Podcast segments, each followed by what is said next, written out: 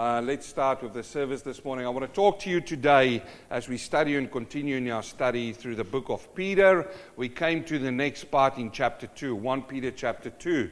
But I want to talk to you about the Christian and authority. Oh, this can be a really tricky one for some people. Because some people say because we are Christians, we don't abide by the authority. We've got a higher authority. Who, who've heard that before? You know, we Christians do not abide by the rule and the law of the land. Well, that will get you into serious trouble.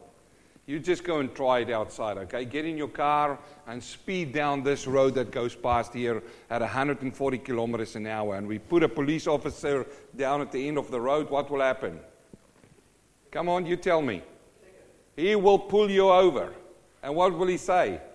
He will say, Sir, ma'am, you have broken the speed law. You have broken the rule of law. And what will you say? You'll get out of your car and you say, Well, that doesn't bother me because I'm a Christian. I'm a child of God. And let me tell you, I don't abide by your rules and your laws. What will that police officer say to you? If you go on too heavy, if you, if you push back too hard to him, and if you start pointing your finger to him and say, You are nothing to me, he will say, Sir, man, put your hands behind your back, you're under arrest. Amen? Is that what the police officer will do? Why? Because he's upholding the rule of the land, the law of the land. And we as Christians need to abide by that. And this is what Peter is going to talk to us today about. There is certain people in the world, in Christian circles, who wants to build their own kingdom. It's called kingdom now theology. They say, we're going to overtake the governments of the world. We are Christians and we've got God as our king, and it's true. He's our master. He is the one who gives us the rule. We live by the word of God, and we're going to take over the government.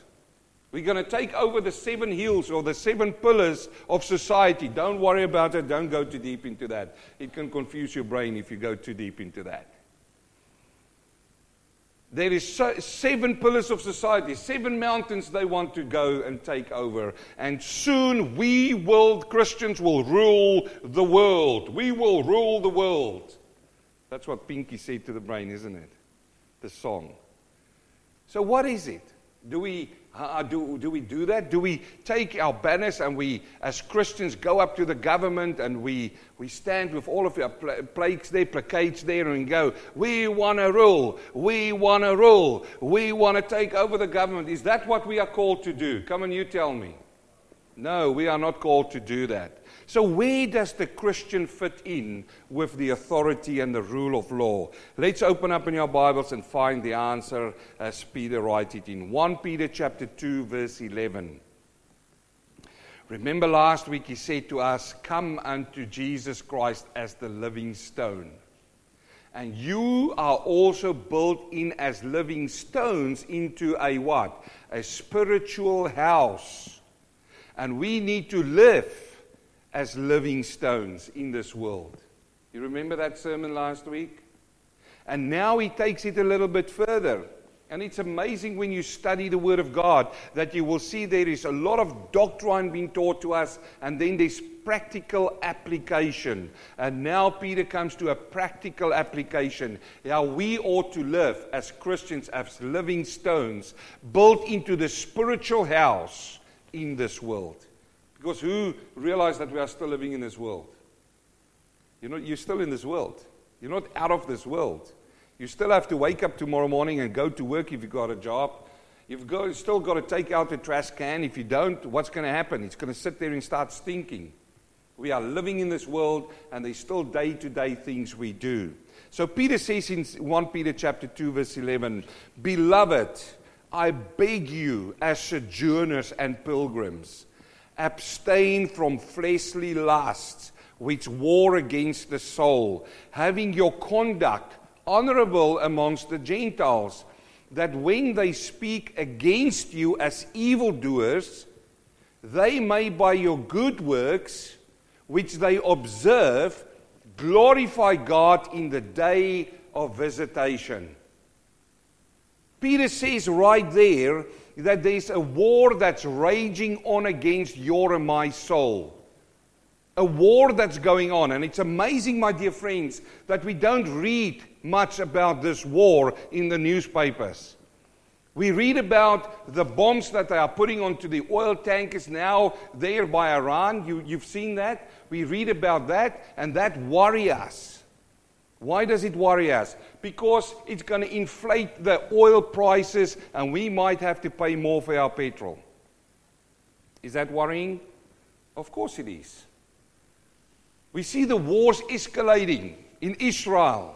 We see the war escalating in Iran, wherever there's wars going on. The newspapers writes about this and they want to know what are you going to do about these wars. But there's not a lot being written about this war. The war that the Bible talks about here.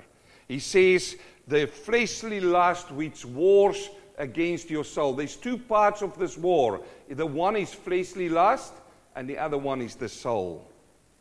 What is the definition of lust? to satisfy self at the expense of others. It's all about me, it's this flesh.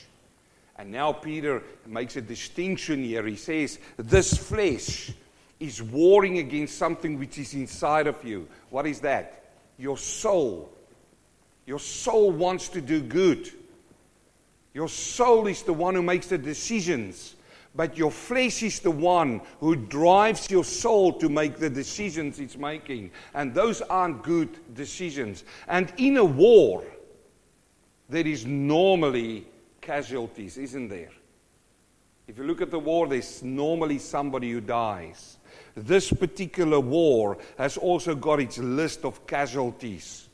Think about the alcoholic who's dying of liver cancer by, caused by alcohol. This is something that comes out of a fleshly lust. You say, Oh, don't you preach about that? You know, no, no, let me tell you. Let me tell you, brother and sister, this thing kills people today. It is a war between the fleshly lust and the soul. They say if you preach this from the pulpit in churches, the churches goes empty. And it's true because there's a war going on. And within a war, there's also propaganda. Propaganda is telling a lie so many times that it sounds like the truth. This is going on. There's casualties of war. What about sexual lust? And these days, AIDS is one of the biggest diseases in the world. It's killing thousands, if not millions, of people, thousands of people. What about the diseases coming from sleeping out, sexual lust? promiscuity that's going on in the world. But you see, if you talk about it these days, talk out about it, then you're talking out against people's choices. But this is exactly where the problem lies. The problem is that there is a war from the fleshly lust against the soul. Not a lot of people talk about this war. What about drug overdoses? Have you seen that? Now we are opening up safe places in the city that people can go and, and safely drug themselves up. What is wrong with the world these days? When was it wrong to have drugs? When, when did we stop telling people to abstain, to get away from that? When did we stop to do that? Because it is people's choices, and now we honor people's choices. And here Peter says that there is a war between the flesh and against the soul. Now, what is the best way to fight this war? He says it right there. He said, abstain. What does abstain mean? Keep away from it, my sister. Keep away from it. I, uh, I know of a, a man in New Zealand once that I knew, and this man was an alcoholic and they caught him for the fourth time driving under the influence, and they put him into jail. And the first time when he came out, he went to a Christian's house, and what did they offer him? Alcohol. Not knowing about this war. You see, we see all of the things happening around us, but we never focus on the things that's destroying people. And we stop talking about it because it's not fashionable to talk about it anymore in church. It's not the sensitive way of filling churches, but we will preach it because it's right there in your Bibles. He says the best way of winning this is to abstain. Look how he says. He says, having your conduct honorable amongst Gentiles. Who's the Gentiles? It's the people out in the world. And we need to have our conduct, the way that we live, the way that we operate. We need to have that honorable. And I tell you, when I look at the world today, and sometimes when I look at Christians, so called children of God, how they operate when they get into an environment of the world, it's not honorable. It's not honorable. And we'll see in a minute why it's important. Now, Peter continues on in verse 13. He says, Therefore, submit yourselves to every ordinance of man. See, there he talks about authority. He talks to us, he talks to children, Christians. He says, Submit yourself to every ordinance of man for the Lord's sake, whether to the king as supreme or to the governors, as to those who are sent by him for the punishment of evildoers and for the praise of those who do good. For this is the will of God, that by doing good you may put to silence the ignorance of foolish men. As free, yet not using liberty as a screen for evil, but as bondservants of God. Honor all people, love the brotherhood, fear God honor the king. This is the Christian and authority that Peter talks to. What's the first thing he says? He says there that we need to submit yourselves to every. Everybody say every. What does every mean? It means every. it means all of them. He says you need to submit to every ordinance. The word here, ordinance, means the rule of man the rule of man. We need to submit to every rule of man for the Lord's sake. As Christians, we should be good citizens. That is what he means. We should submit to the government. Now, I know, I know some people say, but what if you get a dictator which is ruling a land? What if you get a government? You know, we like to talk politics, and this is not a political sermon. But we like to say, this is not the party that we voted for. And when that party comes in and they change the rules of the land, we're not going to abide by that. And here, and the Bible is clear about it, who is in control of governments and so on that comes into power? It's God. He directs footsteps. Yes, we do have an option to vote in a democracy.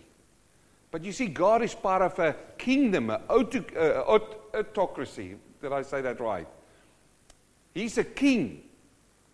And democracy is good. You've got your say. You go up to the ballot box and you vote. You vote for your political party. But if that party doesn't come in, it doesn't mean that you turn around now and you go down this motorway now at 200 kilometers an hour. And when that police officer pulls you over, you say, Well, I didn't vote for this party.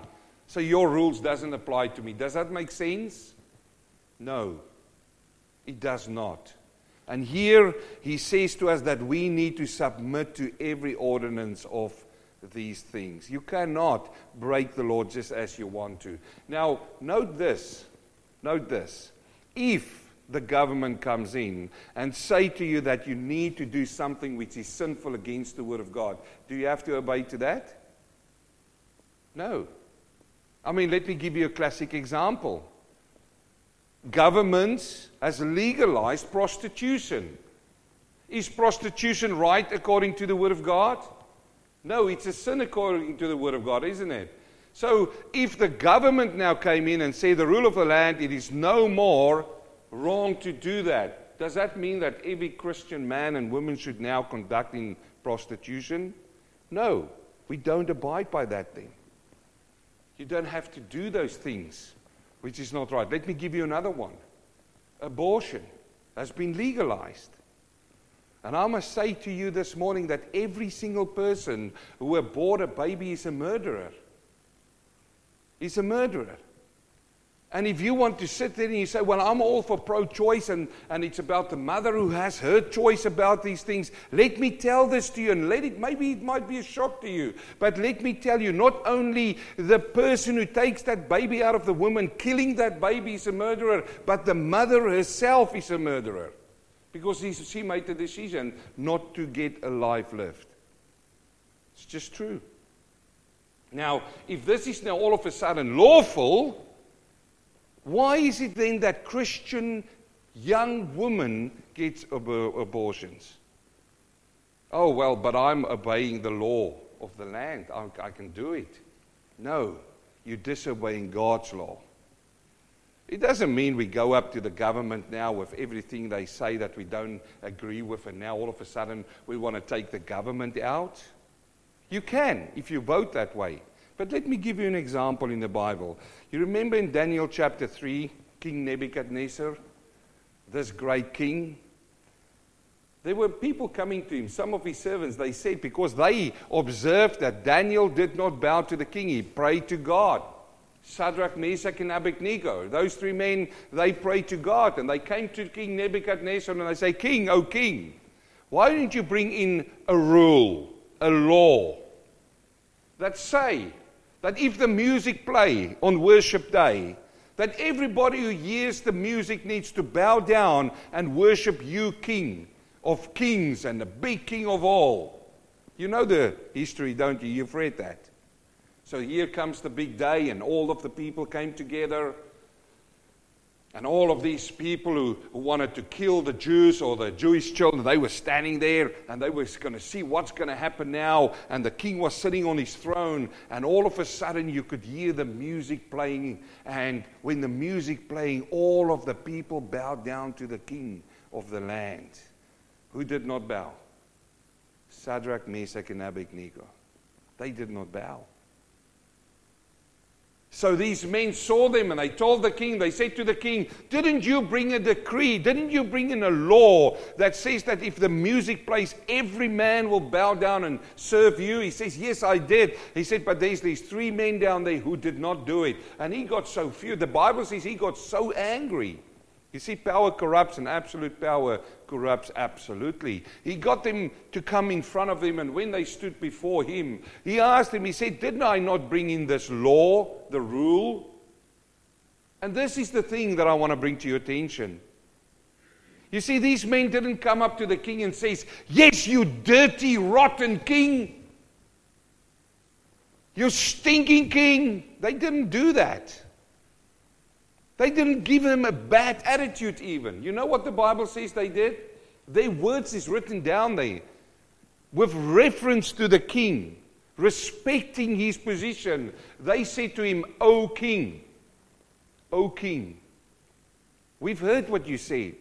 You put this down, but we cannot bow before you, we bow before God. Did they disrespect the authority? Did they? No, they did not.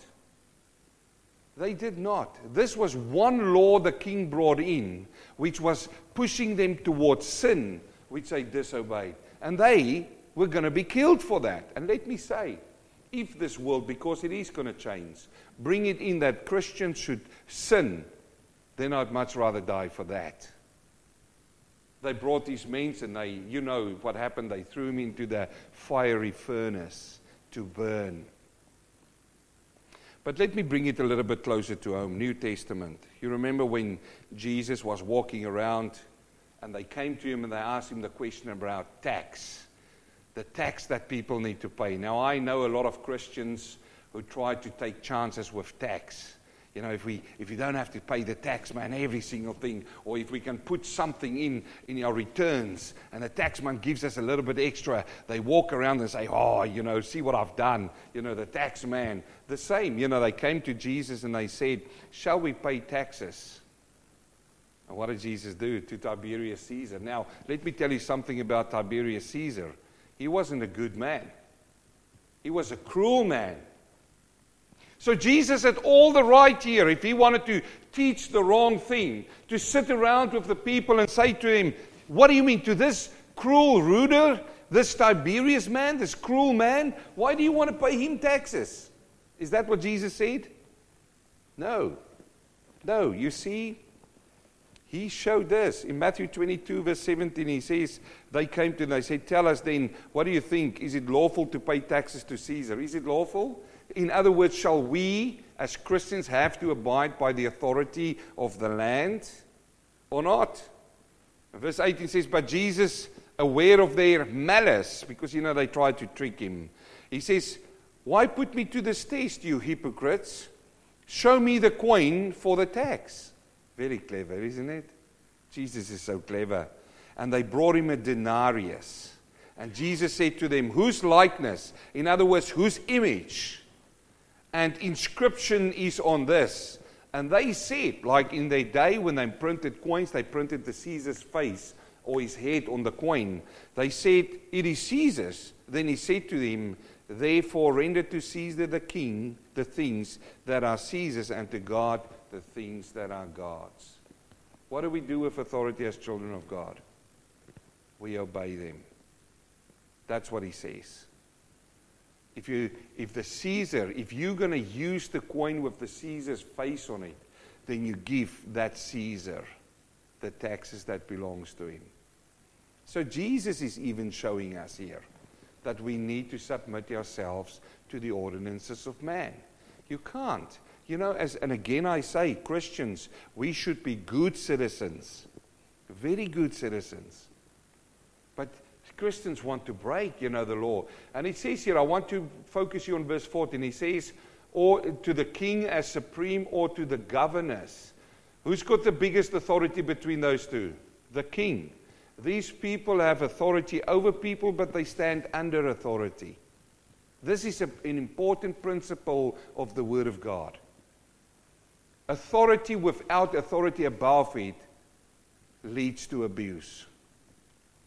These people, he says, to governors and to those who are sent by him for the punishment of evildoers, praise, and for those who do good. So some people over the years ask me, but what about countries? What about countries like Iran, who doesn't worship God? What has those people got to do? First of all, if you're a Christian living in Iran, you obey the ordinance of man, you obey the government. But again, but again, you don't have to sin. If it comes to sin against God, then you can disobey that. So, why does God then allow those governments to rule those lands and those countries? The Bible is very clear about it. The Lord will allow governments to come into place to punish the people. Why would He do that? Because they will not serve Him, they will not worship Him. And I'll tell you, brother and sister, we are so blessed in Australia. We are so blessed in New Zealand. If you think about these countries, New Zealand was sending out missionaries all over the world, Australia was doing it.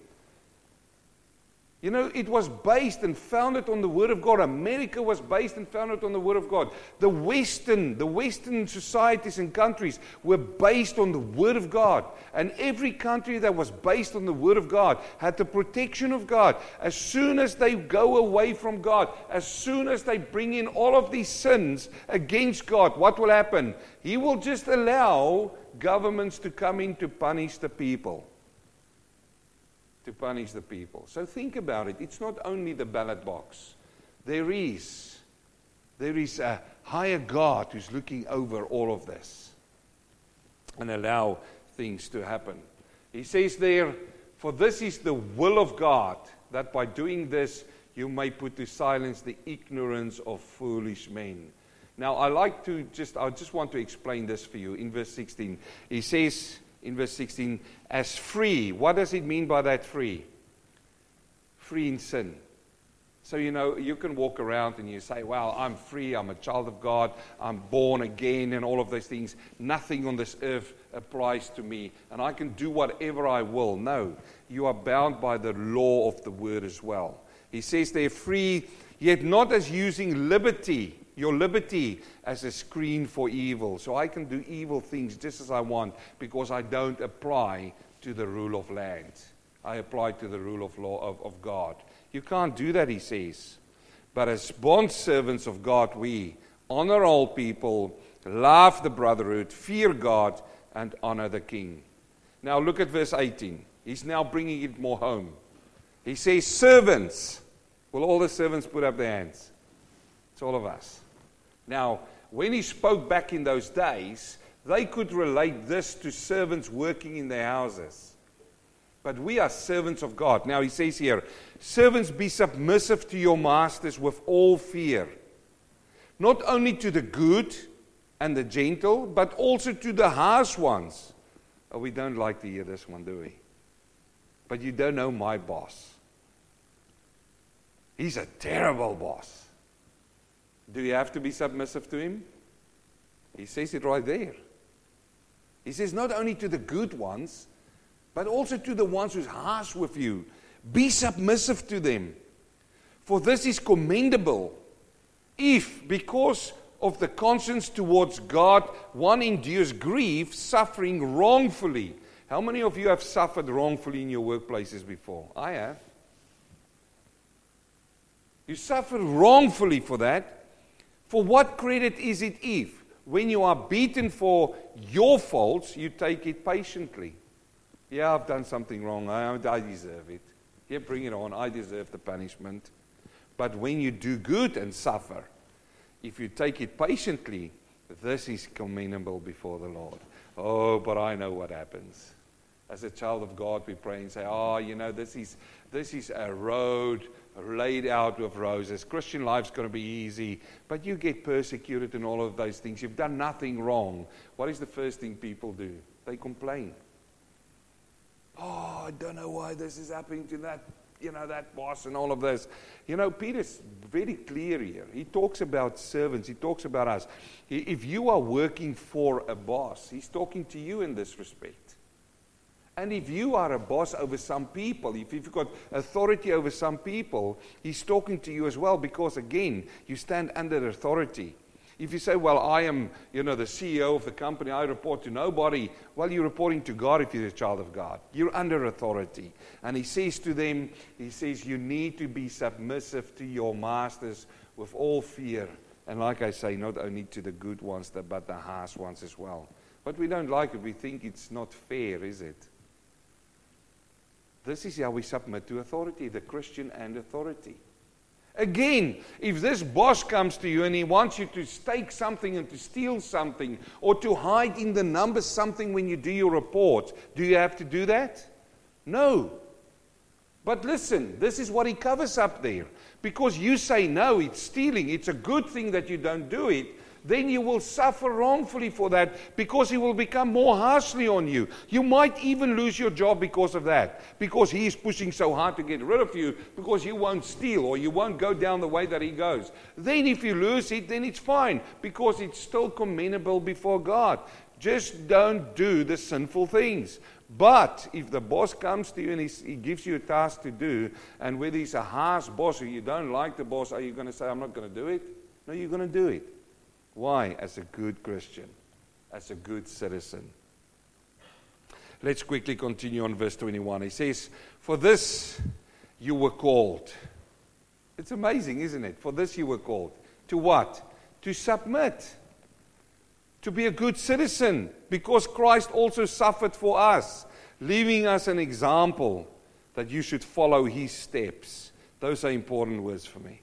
He suffered. Did he deserve to suffer? No. Was he guilty? No. Was he innocent? Yes. Were they harsh to him? Yes. But he followed, we follow his steps. Who com- committed no sin, nor was deceit found in his mouth. Who, when he was reviled, did not revile in return. When he suffered, he did not threaten, but committed himself to him who judged righteously. Oh, I know, I know. When it's wrongfully done against us, what do we do? We threaten we threaten. He did not do that.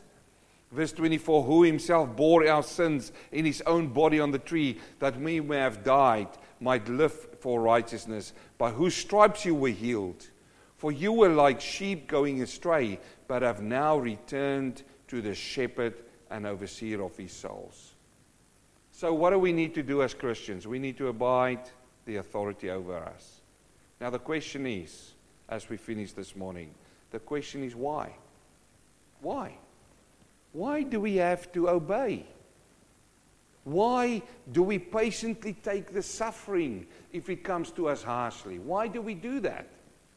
I want to give you three reasons. The first reason is for the sake of the lost. For the sake of the lost. This is not all about you, it's about people around you. And remember this if this is the only thing you remember today, they are looking at you. If you call yourself a child of God, a Christian, I'll tell you what, the magnifying glass is coming over you. Wherever you go, in your workplace, amongst your family, who of you gave the Lord saved your soul and then your family is not saved? And you go out and you say to them, Guess what happened? What? What? The Lord saved my soul. I'm a born again child of God. And what does the family do? What? Really? Why? Because they remember all the naughty things you've done. And they go, You were saved? And the first thing they do is they put the magnifying glass on you. If you put one foot out of step, what do they say? Oh, you hold yourself so mighty and high. Oh, holier than I. But see, you've slipped up. Isn't it true? And this is it. We obey the authority. We obey God. We are good citizens. Why? For the sake of the lost. This is what he says there in verse 12. Having your conduct honor amongst the Gentiles. Gentiles means the lost ones. Gentiles is not the Christians. They watch your every move. In fact, Peter repeats this eight times in his two uh, epistles. He reminds his, his readers who they are. They are the sojourners, they are the aliens, they are the Christians. And because they are that, he reminds them that the people are watching every move that they do. Now, notice he didn't say races there, okay? This is Gentiles, it's everybody. He noticed that. And you know what? There's so many people, and I know, I know that what I'm going to tell you now, some people can use it as an excuse, but it is not an excuse. Because there's a lot of people outside of the church who says the church is full of what? Hypocrites. Yes? Actors. It's true. There is a lot of actors in the church. But that, th- does that give them an excuse not to come to church? No. Because every man, listen to me, every man will stand before God one day. Not as a group of people, but you will stand, be- not with your wife or your husband or your children, but you will stand before God. And He will ask you, What have you done with your life? Not what have you said, what have you done? And here is the thing if you proclaim to be a child of God, the responsibility of living a life amongst Chris, uh, the world is so immense upon you because they will look at you. I want to give you an example. Who knows uh, Gandhi? Gandhi. What did Gandhi die as? As a Christian or a Hindu? Who knows? He died as a Hindu. He died as a Hindu. This is his words when they interviewed him once. He was living in South Africa. South Africa was a racist land, black and white. He was an Indian man, but he was classified as a black man. He went, he wanted to go to a white church. And they said to him, You're not allowed in here. This man was so, he wanted to serve God. And you know what? He turned away from that. Again, I bring to you, brother and sister, that as a child of God, the world is looking upon you. How you react. How you react in your workplace under submissive, whether the boss is harsh or not. And that might push somebody away from the cross. Like him. They interviewed him. He says, Oh, I don't reject your Christ. See, Hindus accept Christ. I love your Christ. It is just that so many of your Christians are so unlike your Christ. That is a shame, isn't it? That is a shame that this man had to die as a Hindu and is lost for eternity. Why? Because he had a bad experience. And again, I bring it back to you. I'm not saying he's got an excuse. Because if Gandhi stands before God, the Bible says you will serve no other gods. If he stands before God, Elohim, he will be guilty. And he can't stand there and say, Yeah, but it was those people in South Africa. That's no excuse. I get that. But, brother and sister, if somebody, because there's a war going on for our souls from who? Satan is also using every single vice that he can. And if he can use you as a child of God to disobey the authority in front of somebody who is to the point where they want to accept Christ or the Holy Spirit is coming to them, don't let your life become an excuse for them to walk away and say, Yeah, but that guy said he's such a big Christian. But look at him. He's stealing from his work. The Bible says, Thou shalt not steal, and there's a law of the land that says you will not steal. Is that true? If you take somebody's car now, what happens? Without their permission, it's stealing. What will they do to you? They will find, well, you know, in the old days, they will put you in jail. These days, they slap you over the fingers and give you six months suspended sentence. And if you're under 18, they let you go within two hours and you can do it again. Not Christians, though. So can you see why it is important to obey the law? It's for the sake of the law. Secondly, why it's for the Lord's sake. It's for the Lord's sake. He says it there in verse 13, therefore submit yourself to every ordinance of man for the Lord's sake. You say, why for the Lord's sake? Why? What does that mean? It's because Christians, you and I, are representatives of Jesus Christ. Did you know that? When you go into your workplace, you are representing Jesus there. When you're going into the world, you are representing Jesus in the world. When you, when you obey the law, you are representing Him. He's, he's in you. The Bible says He's in us through His Holy Spirit. Now, if you say you're a child of God and you say that the Spirit of God came and lived inside of us, then we obey the law, the authorities. Why? For the Lord's sake. We don't want to become the laughing stock of the world, do we? And sometimes I must say, I look at some things that happen that break over the news in the newspapers and so on, and people who proclaim to be children of God, and I'm ashamed of what they are doing. Are you? There's a lot of things. And I want to say that they are not doing it for the Lord's sake, they are doing it for their own sake. And then finally this morning, Sharia, can you call your mum? Finally this morning, first of all, we said it is for the sake of the lost. Remember, they are looking at you. If you break the law, they're going to say, But I thought you're a child of God. Secondly, it is for the Lord's sake. We represent God in this world. And then finally, why? Why should we obey the authorities? It is for our own sake, for your own sake, for the sake of the lost, for the sake of the Lord, for your sake. We obey the law. Well, let me just put it to you. If you don't obey the law, what's going to happen? You're going to get a lot of fines, yes? That's in a practical way, practical living. You might even land up in jail if you break the law you know, if you, if you kill somebody, is there a law in this land that says oh, you, you, you're not allowed to kill somebody? Is there one? Yes. What will happen if you walk up to somebody and kill them? They'll put you in jail. Isn't it right? Because you didn't obey the law. In uh, chapter 2, verse 18, he says, Servants, be submissive to your own masters with all fear, not only for good and gentle, but also for the harsh. We've, we've discussed this scripture verse. He says, We do this. We obey these things. Why? For it is commendable, it is praiseworthy.